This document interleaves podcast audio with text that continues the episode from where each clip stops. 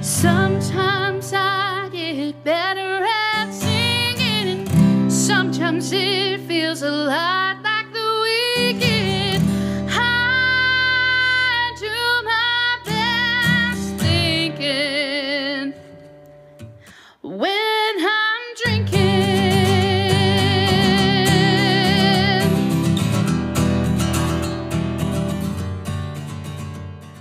Hello, and welcome to Line Drunk. So, this is a bonus episode. As part of the Fantasia International Film Festival, I interviewed two people. Um, well, I guess three actually.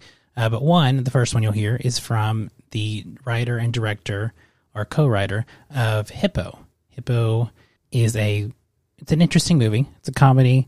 IMDb says Hippo, a peculiar adolescent, and his Hungarian stepsister Buttercup struggle to come of age in late 1990s America under the roof of a mother who has been institutionalized at least once. So this interview is with Mark H. Rapaport, but the movie is also co-written by the star Kimball Farley. Also, Hippo was produced by the people that brought you the Righteous Gemstones. So that was very interesting to me. Uh, you know, so you've got produced by David Gordon Green, Jody Hill, and also Danny McBride. So enjoy and check it out when it comes out on streaming service, I'm guessing, or wherever you can find it.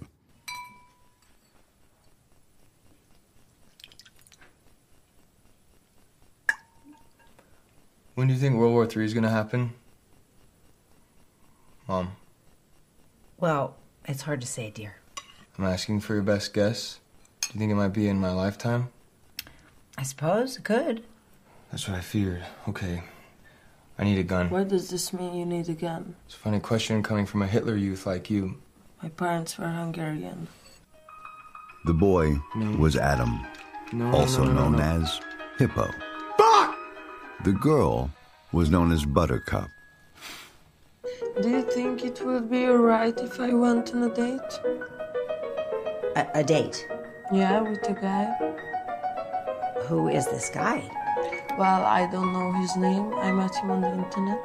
My dick is in love with pain.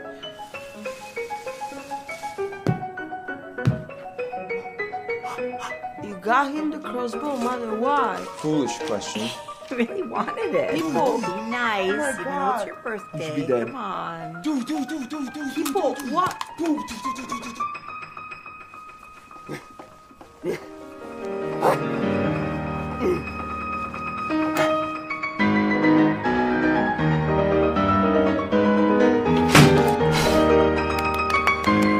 narcissist.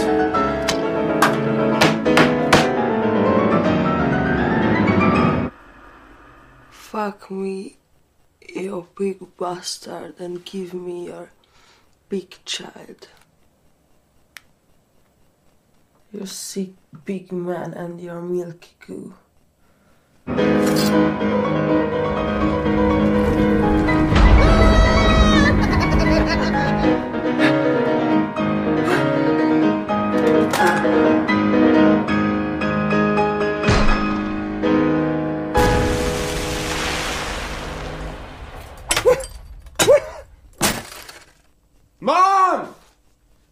Terrible accident happened!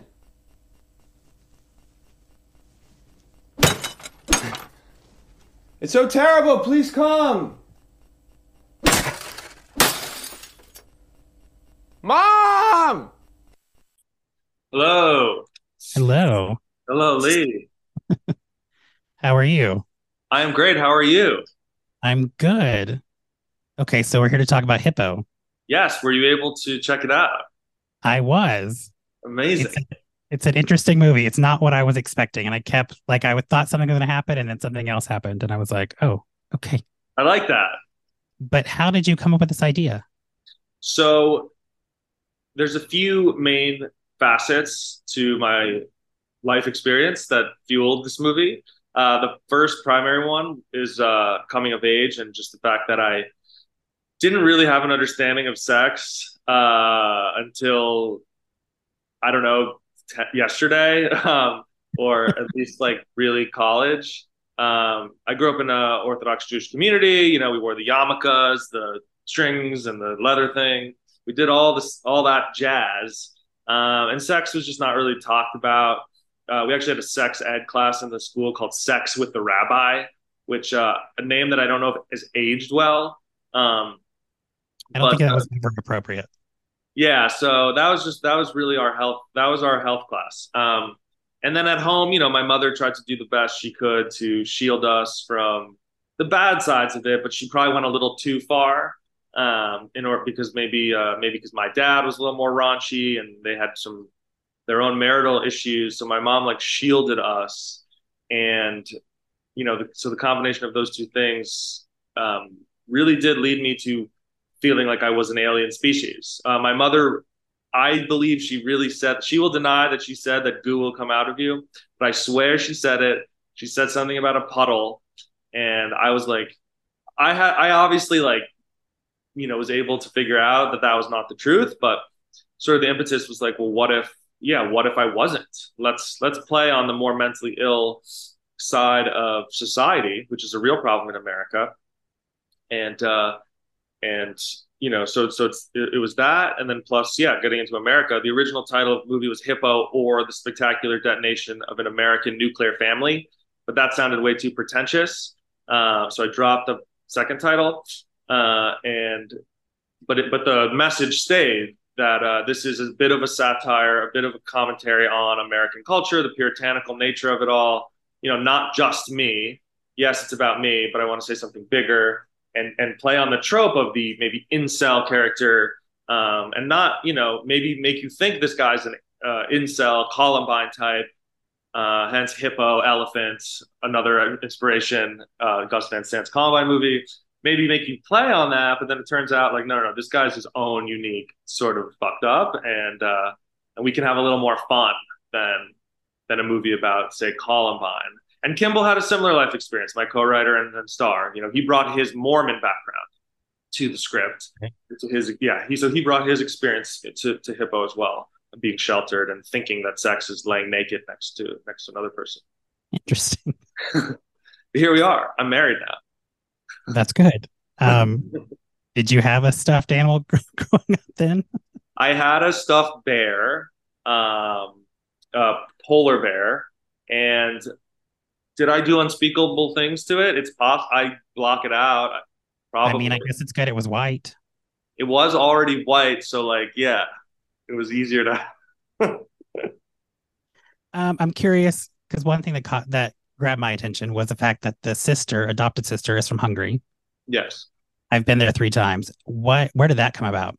So I wanted to inject the movie with a, a sister character. I have three brothers. Uh, I uh, Kimball has a sister. I wanted to bring that female perspective to the film as also the counterpoint to the male mental illness perspective and you know the person who ends up being the hero really. Um, because when you talk about sex you're really talking about a baby. Uh, at the end of the day that's what it could lead to. And so it's like well we need a we need someone who could potentially get pregnant. Like um, this sex is not just a thing for men you know it's it's women can have it too. They can enjoy it. They can have babies. Um, and so i wanted to bring that perspective and make her the most, you know, the one we're really end up silently rooting for. Sort of a that sort of came as a good surprise as a male writer in the script and in the filming.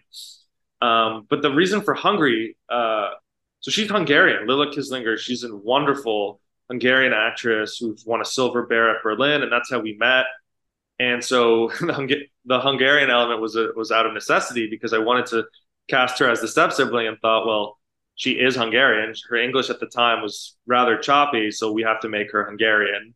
Um, and so yeah, we just we just went we just went in on that, uh, embraced her origins, and and uh, you know rather than play you know something she's not, let's just let's embrace what she is, Hungarian uh, from a Catholic background. I'm trying not to give anything away. Okay. I mean, you know your audience better. well, my audience is drunk audience. I, I do the podcast where I provide a drinking game and a themed cocktail and let them get and then we talk about it. Did, were those video games that you played growing up? So Body Harvest was not like my favorite game or anything. N64, yes, like big time. Um, Addicted, uh, which yeah, was another thing we brought into it. Like, you know, what if this character just like you know that was his father figure. It was the video game, and and me and Kimball, we were both aware of Body Harvest, but we ended up picking it for the the name and the fact that it had great alien invasion plotline, and it just felt like this obscure thing, like that no one really cares. Like no one really cares about Body Harvest, and we're like, let's you know, it'll it'll help us not get sued as much if we pick like Grand Theft Auto Right. or like Samus, but it's also like perfect. It just it just had everything we needed to for for the for the parallels to Hippo's life. If this movie had a theme cocktail, what would it be? oh, I mean, so like it, my head definitely goes to Hippo's Hippo's mixed mixed drink of milk and Mountain Dew. Um, but you would and, and but obviously you would add gin. I'd say gin, one part gin, one part milk, maybe two parts Mountain Dew. Did you try that concoction? Not with a gin, but like the milk and the Mountain Dew. Um, no, I did not. But it was just like we just wanted to create like a specific thing. K- Kimball really did. He drank Mountain Dew and milk. To make it even grosser, he drank it with almond milk because he doesn't like regular milk. And and that and, and uh, yeah, the can we got in the movie was from 1990s. It was actual old Mountain Dew can, and he ended up drinking some of it. But for most of the scenes, we put in real Mountain Dew. That sounds so gross. Um, and what would be some drinking rules for this film? That's a really good question. Um, you, I think uh, you could you could drink any every time someone says hippo. You'll probably get very drunk. Um, you could also uh, you could also drink every time um, every time uh, Buttercup uh, gets angry with her brother or frustrated, which is also like every scene. Um, anytime anyone mentions anything extraterrestrial, um, I don't know. You you might be able to come up with a better one. Maybe anytime that you were something happens you weren't expecting to happen. Because I like really, like I said, I thought this movie was going in one direction, and then there's a huge twist again, and then it does it again. Yeah, that's Um, good. Be like, what do you think's gonna happen? Then everyone says it, and then if they're wrong, they drink. Right? Mhm. Um, super soakers. Yes, had to bring the super soakers. It's funny that that came into place like that. That's something that happened in the writing process. I love the writing process because you discover these things, and it was like, oh my god, Buttercup has a way to impregnate herself. Like this is her out. Um, and then I, it, it reminded me of that super soaker with the really long tube. That's the one she uses because it's it has that phallic feel to it. Like you're not going to impregnate yourself with like the one with like a short spout. That seems like messy. Um, so I like remembered that super soaker from childhood and was like, we need that one, like the one, like that little one she used. And um, our brilliant art people, Rebecca and and June, um, they found uh, they found all of this stuff on eBay, everything we needed, and uh, yeah, just a just a wonderful time. Find a very fun thing to find all those relics, and I have them all in my mom's house. Well, then more power to Hippo if he thought he could fill it up. yeah, no, seriously, um, little magical realism there. He fills those up a lot. I mean, his lifeblood was drained. What has the, reac- the reaction been from the festivals you've been to from people? So this is the world premiere, um, and, Vent- and the reaction last night, uh, and we have another screening in an hour. Uh, the reaction last night was incredible. I think people, I was, I think I was surprised by people laughing at certain parts that I, I thought were funny, but and then like maybe not laughing as much as the parts I thought were funny. But that's that's the beauty of cinema. Like every audience is going to be like a different ride, um, and you know, and also there are parts that I'm happy no one laughs because it's like supposed to be scary. So it's, it's just interesting to see how people react, and I think the it had the desired effect based on based on the Q and A last night. Um, so I'm just I can't wait for more people to see it. I mean, just want to I just wanted to be available. And what was your like? What made you decide to shoot in black and white instead of color? uh, just I'm just kind of I became obsessed with the striking imagery of it and what you can do with light, and it puts the focus on the actor's face instead of maybe a color in the background or a color of what they're wearing. Um, someone, some famous director said that it's the actor's best friend. I think it was Orson Welles um, because it just makes the actor shine like an ethereal being. Um, but uh, yeah, I credit my cinematographer Will Babcock for for really getting me hooked. um, and then looking at movies like Cold War, Persona, but also modern classics like The Lighthouse. You know, that gave me the confidence, like, oh, I can, I can make a black and white movie because someone still does it, and it's fun to try to keep the medium alive. It's just because I think it's so striking and and weird, sure. and Yeah. it helps with the tone of the weird. It fit the tone too a little bit. Okay, one thing I have to ask for because I was watching the opening credits and I saw two names and I was shocked. How did Jody Hill and Danny McBride get involved in producing this film? Yes, and David Gordon Green, of course, the, tri- the trio, the Exorcist director. They're a group. So they're a group called Rough House Pictures. Um, they do The Righteous Gemstones. They do Eastbound and Down. I love that show so much. The Righteous Gemstones. Yeah.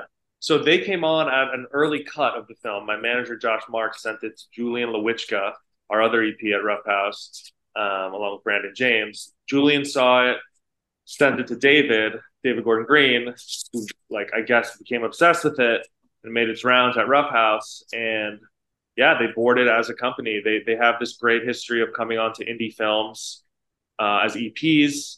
In my case, it wasn't just a name. They actually came in, helped shape the movie. They we trimmed five or six minutes. We made some edits. Um, and David is like, you know, I see him a bit like a mentor type. Uh, I actually have yet to have the pleasure of meeting Danny or Jody, um, but I hope they come to one of the premieres uh, soon.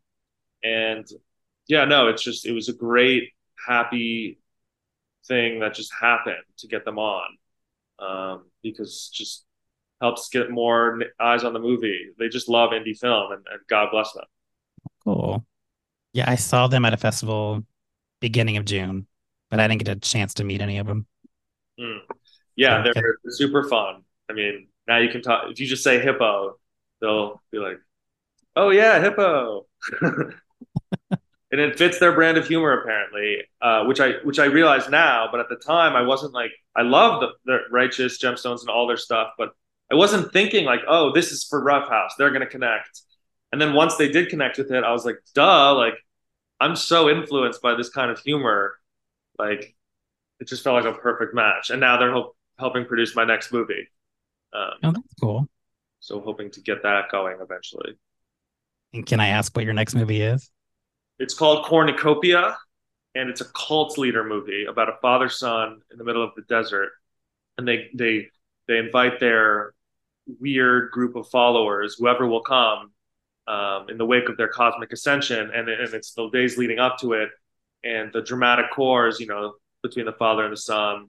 The son's having some doubts about, you know, is this really a good plan? Um, and it's funny and fucked up, and ho- hopefully a lot of similar tone of hippo, but it'll it'll probably end up being its own its own unique thing as well.